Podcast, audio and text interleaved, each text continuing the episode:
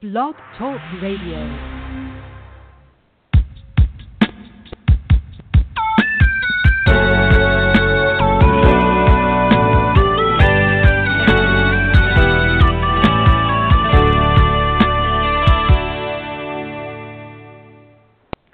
Good afternoon, listening audience, and welcome to our podcast.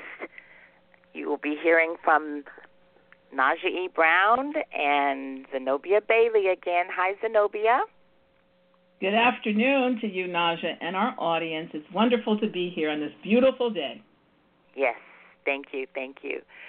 So, Zenobia, we're ready to talk about Starting Over is Grace Revisited, Part 3. And I'm excited that we get to continue this series. Uh, a couple of weeks ago, we did cover quite a bit. And then in between our last session and this session, we had a guest uh, appearance, and uh, she sort of carried on with the theme with her own personal testimony, and that was Cheryl Conway, and that was a blessing, was it not?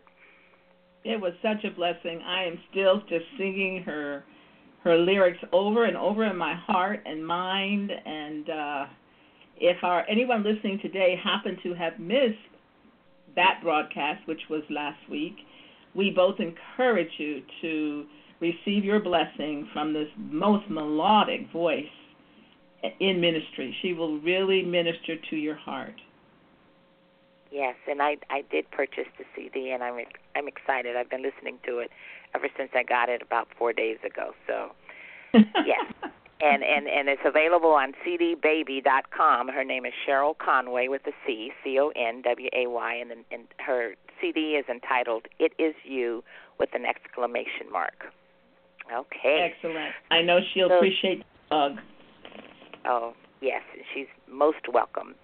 So, starting over is Grace Revisited. We talked a couple of times about what does it really mean to start over, and uh, we started out in the very, very beginning saying that the ultimate start over was the opportunity that was given to Nicodemus um, when he met up with Jesus one night and asked, "How does someone?" Uh, be born again and he was told and so we we went from there and talked about some of the things in life that trip us up and hinder us from being in good relationship with others we talked about anger and we talked about forgiveness and today Zenobia I'd like to focus a little bit about on excuse me on bitterness and resentment and we ended Okay. the last is that is that a good topic to kind of cover it. Yes, a- absolutely. it's it's full, but I think that we can uh, cover what we need to today in the amount of time that we have. So bitterness uh, is is just the opposite of sweetness. It's lacking sweetness, bitterness and or resentment, and some synonyms that I wanted to share. And I think I shared a few of them at the end of our last podcast. Uh, is uh, the ones that I want to share: acidity, tartness, sourness, harshness, rancor, indignation, grudge, spite, sullenness, malice, hatred, nastiness, heartbreak, heartache, distress, desolation, despair, and tragedy. And oftentimes, when we've experienced some of the more difficult periods or seasons in our life, we become bitter and resentment builds. And then that also can oftentimes lead to anger. And you brought forth a, a wonderful scripture couple of weeks ago, and that's Ephesians 4:26 that says, "Be angry, and yet do not sin. Do not let the sun go down on your anger." Some versions say, "Do not let the sin your sin go down on your wrath." So the question is, do we stay in a state of bitterness and resentment, or do we forgive and see the second chances that are given to us every day that we wake up? So, bitterness. What what comes to mind for you, Zenobia, uh, with regard to bitterness and or resentment? I picture an angry person. Hmm?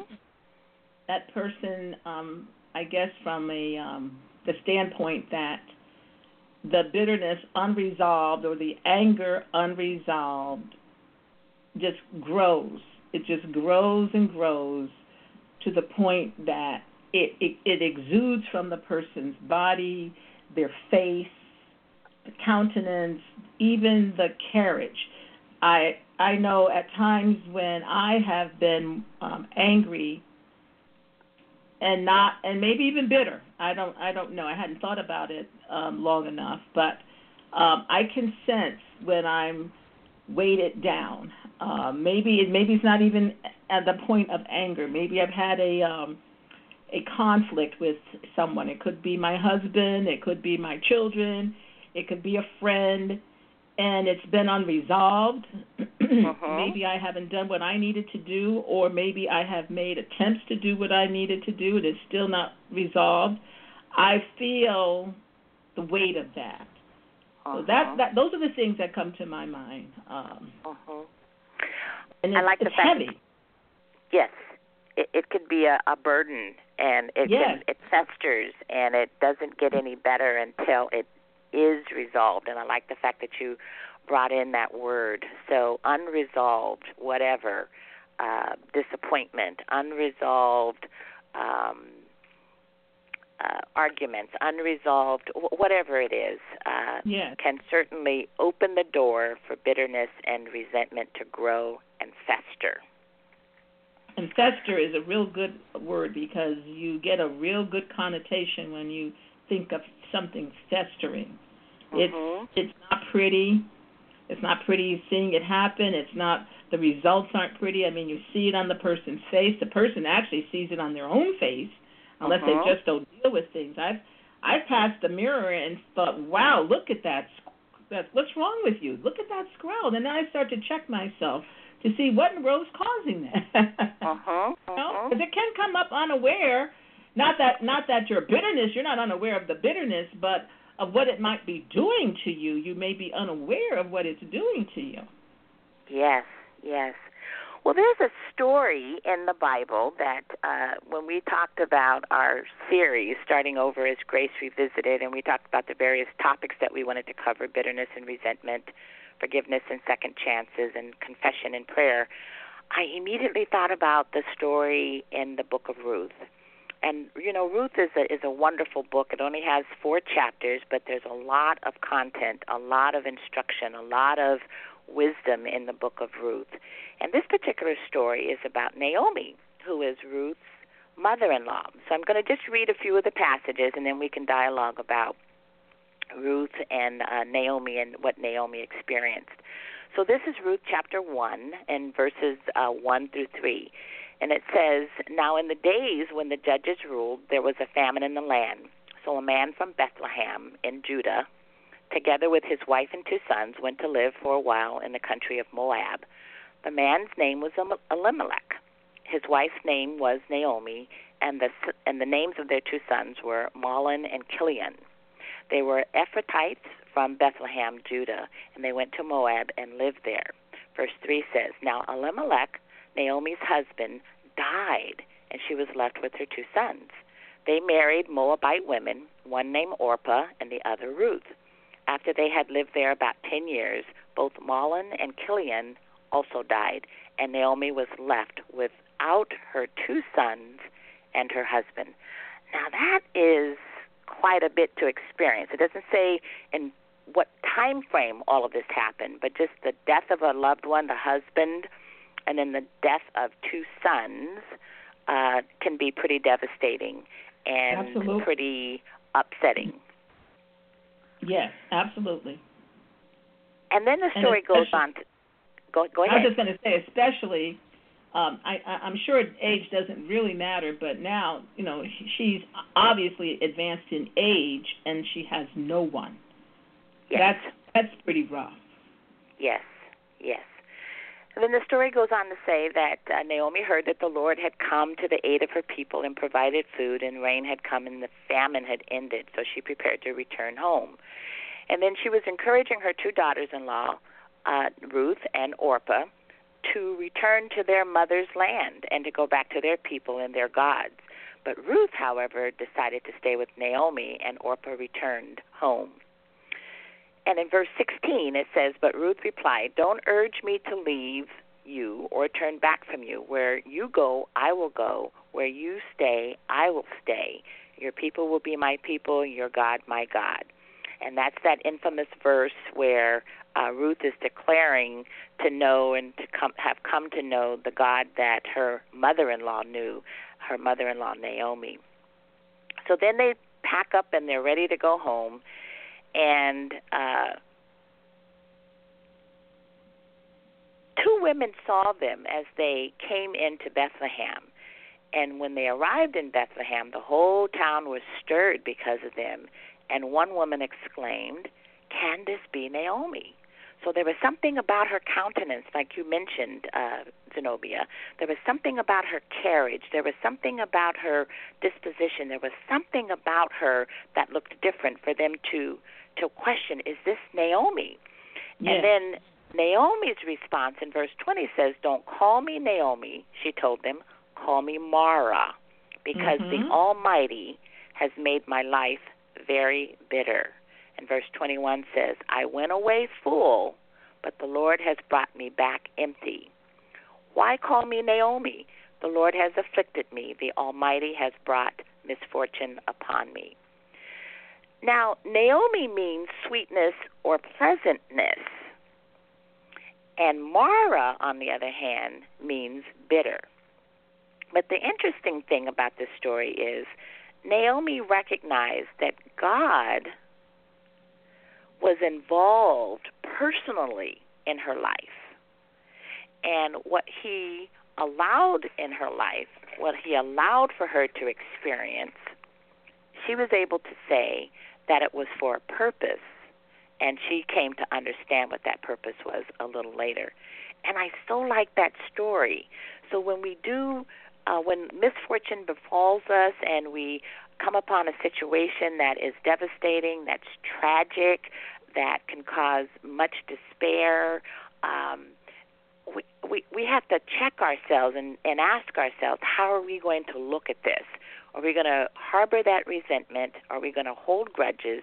Are we going to become bitter and allow it to fester in our lives? Or are we going to release it and recognize that whatever happens in our life, it it means that God is personally involved in our life, and that's a good thing. Would you not agree? It, I definitely agree. Um, looking at this story as well as um, some of the things that I know have happened in your life, and then obviously some of the things that have happened in my life. I think the thing that um, that I do not embrace about this story, although that's because I'm looking into it, maybe I would be the very same, is that unless I'm reading it wrong, she seems to cast the blame on God rather than you use the wording. Your phraseology was that she recognized that God was involved in it, as He's involved in everything. But Yes. if sh if going beyond that and blaming Him is it was not the right attitude, and had things not happened the way they unfolded in the story, maybe she would have become a bitter, a truly bitter and embittered woman who would not have gone forward to to be who she is remembered as being. And we always have a choice. You know, it doesn't That's someone correct. that I know who went through many, many uh, catastrophes. She said, and I and I have never forgotten this. It does not matter what happens to me. My only thing that matters is my response to it. Mhm. And That so in the true. end, Naomi's response was beautiful. yes, yes, That little just that little juncture, that could have been her her point in which she slipped all the way into a perpetual bitterness. mhm. And despair. Mhm. Mhm. Mhm. Mhm. That's right. And then this this this statement of hers was recorded and then she came to her senses and she was able to see that God being personally involved in her life was a good thing and uh, but that didn't take away what she'd experienced But you know, it makes me think about what I said too about sometimes I'm passing a mirror and I see the scowl in there. Maybe that what that moment was her mirror. mhm mhm So, what I'd like to leave with our listeners today is that anger and disappointment uh, often comes about when we feel as though we're being treated unfairly, and resentment and bitterness can come in. It is really like taking a poison pill that eats away mm. at us and erodes hope, kindness, joy, and happiness. And for whatever period of time that is, but ultimately it has to be released, and whatever the issue is, it has to be resolved. And the one place to look is God, who is in control of our lives, and to thank Him for being personally involved in our lives, and trust that in the future, that whatever His plan is and His purpose is, it will unfold. Do you have Amen. anything you'd like to add, Zenobia? Amen. I just would like to end there. Amen. Okay. All right. Well, with that, we'll go ahead and uh, close out this session, and we'll look forward to joining our audience in a couple of weeks. And we'd like to say God bless you and thank you for joining us today.